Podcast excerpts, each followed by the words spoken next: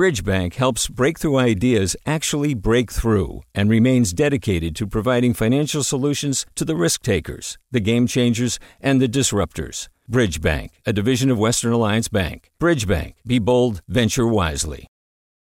Hey, it's Avery Trufelman, host of Articles of Interest. And I've got to say, I've been a fan of KQED ever since I was a little kid and I would come out to San Francisco to visit my grandma. It was just what we'd always turn on every time we got in the car, every time we were making dinner and turning on the radio. Was always KQED.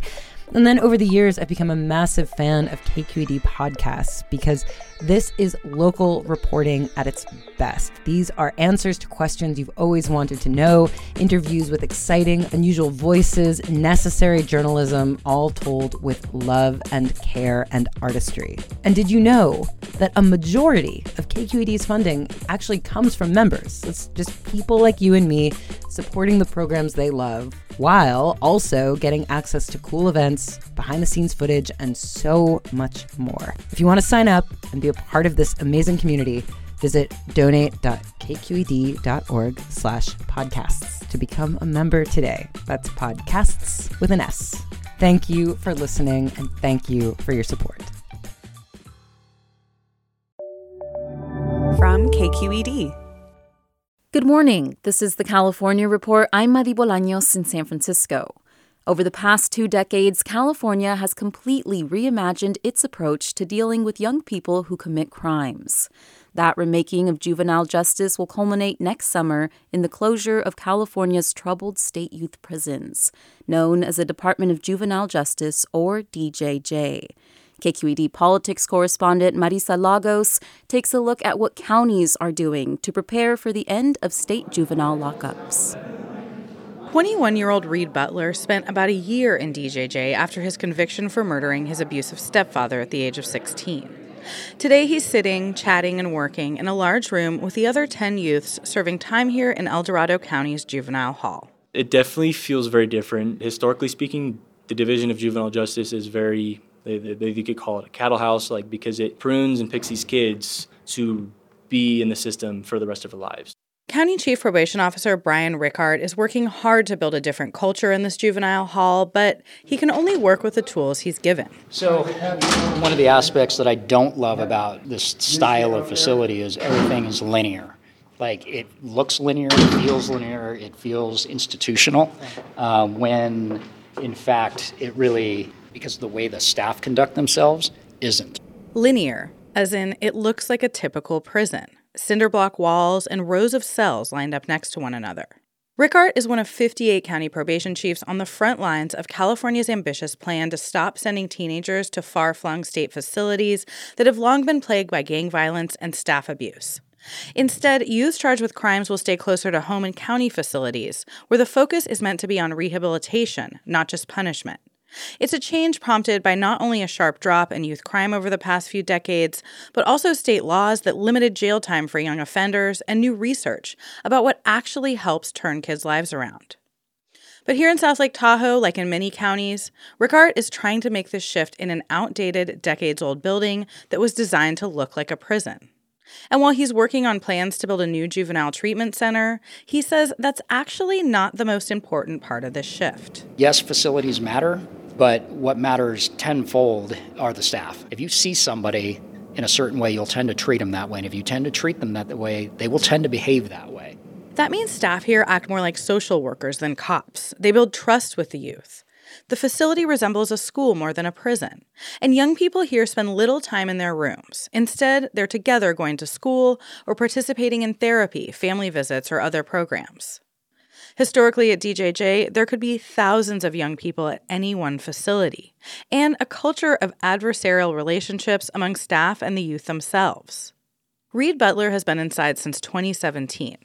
Richart lobbied to bring him home from DJJ so he could serve his sentence closer to home. He'll be here until he's eligible for release at age 25. I think DJJ has tried to do a good job, but it's very difficult when you're sending all of your broken parts to the same place. That factory doesn't have the tools necessary to fix those parts. Those things need to be dealt with on like an individual basis. Butler says he's getting that help here. And he says being able to mentor younger people has helped him grow as well. Richart concurs, saying Butler's calm presence helps staff reach other kids. But Butler's sentence also represents one of the challenges for counties. State law now allows youth to stay in the juvenile system up to age 26. That means you could have 12 and 13 year olds serving alongside young adults with incredibly different needs and experiences. Down in San Mateo County, probation leaders are working to create better vocational and educational spaces so that when a 26 year old is released, they're ready to get a job. So, one thing that you'll notice about that's really special about this county is that we have more of a campus feel. Jahan Clark is institution superintendent for the county's probation agency. San Mateo's facility centers around a large courtyard anchored by a lawn and a track. Along the side are garden boxes where youth grow food they then help cook, and chickens they take care of. But at this moment, it's empty. So today, it's unique because we're actually having a career fair, a student fair. So they had Skyline College representing this morning, College of San Mateo. But inside the housing unit, like in El Dorado County, things look more like a traditional prison.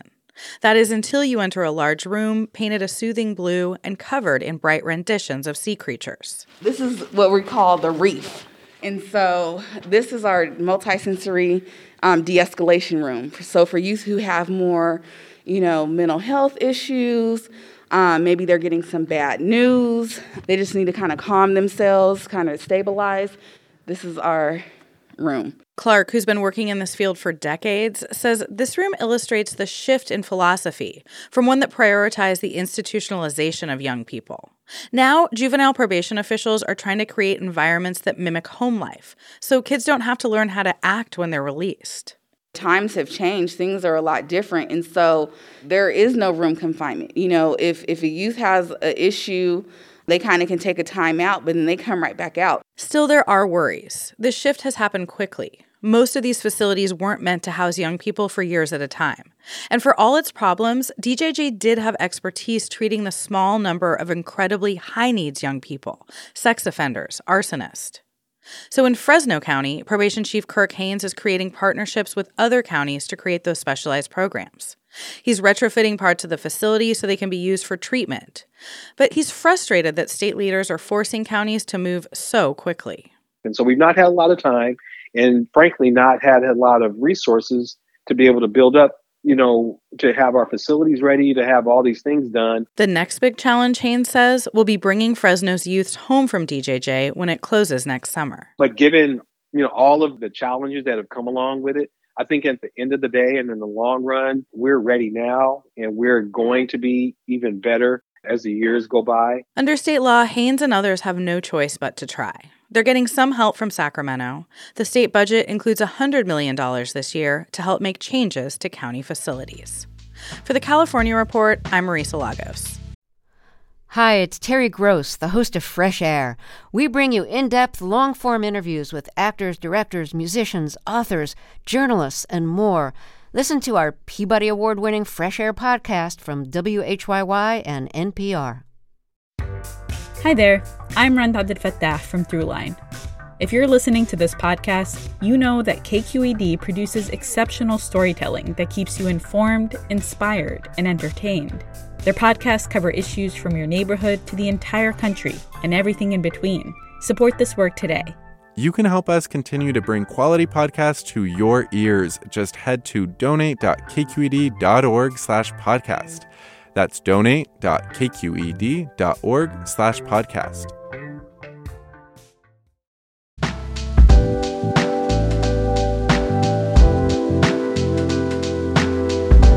And that's the California Report for Monday, August 29th. We're a production of KQED Public Radio.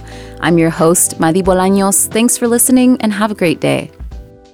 Support for the California Report comes from the California Healthcare Foundation working to build a more effective, compassionate, and just healthcare system on the web at chcf.org slash health equity. Hint, fruit-infused water in over 25 flavors like watermelon, pineapple, and blackberry, no sweeteners, no calories, in stores or delivered from drinkhint.com. And Eric and Wendy Schmidt, whose philanthropy includes Schmidt Ocean Institute. Coming this fall, the launch of research vessel Falkor 2, advancing the frontiers of ocean science and exploration on the web at schmidtocean.org. Hi, I'm Sasha Khokha, host of the California Report magazine. Every week, we bring you stories about what connects us in the giant, diverse Golden State. Because what happens in California changes the world. I love this place. We were once seen as like the place to be, California. The land of milk and honey. That's where you go to Sunshine State, but we just have challenges right now. KQED's California Report magazine. New episodes drop every Friday, wherever you get your podcasts. Hey, it's Glynn Washington from Snap Judgment. And if you love what you're hearing, and I know you love what you're hearing, please consider becoming a KQED member. Get special access to cool events, behind the scenes footage, and so much more. Plus, you'll sleep better at night knowing you did your part for the community you depend upon. It's in you. Please be in it. Visit donate.kqed.org slash podcasts to sign up now. That's podcast with an S. Thanks.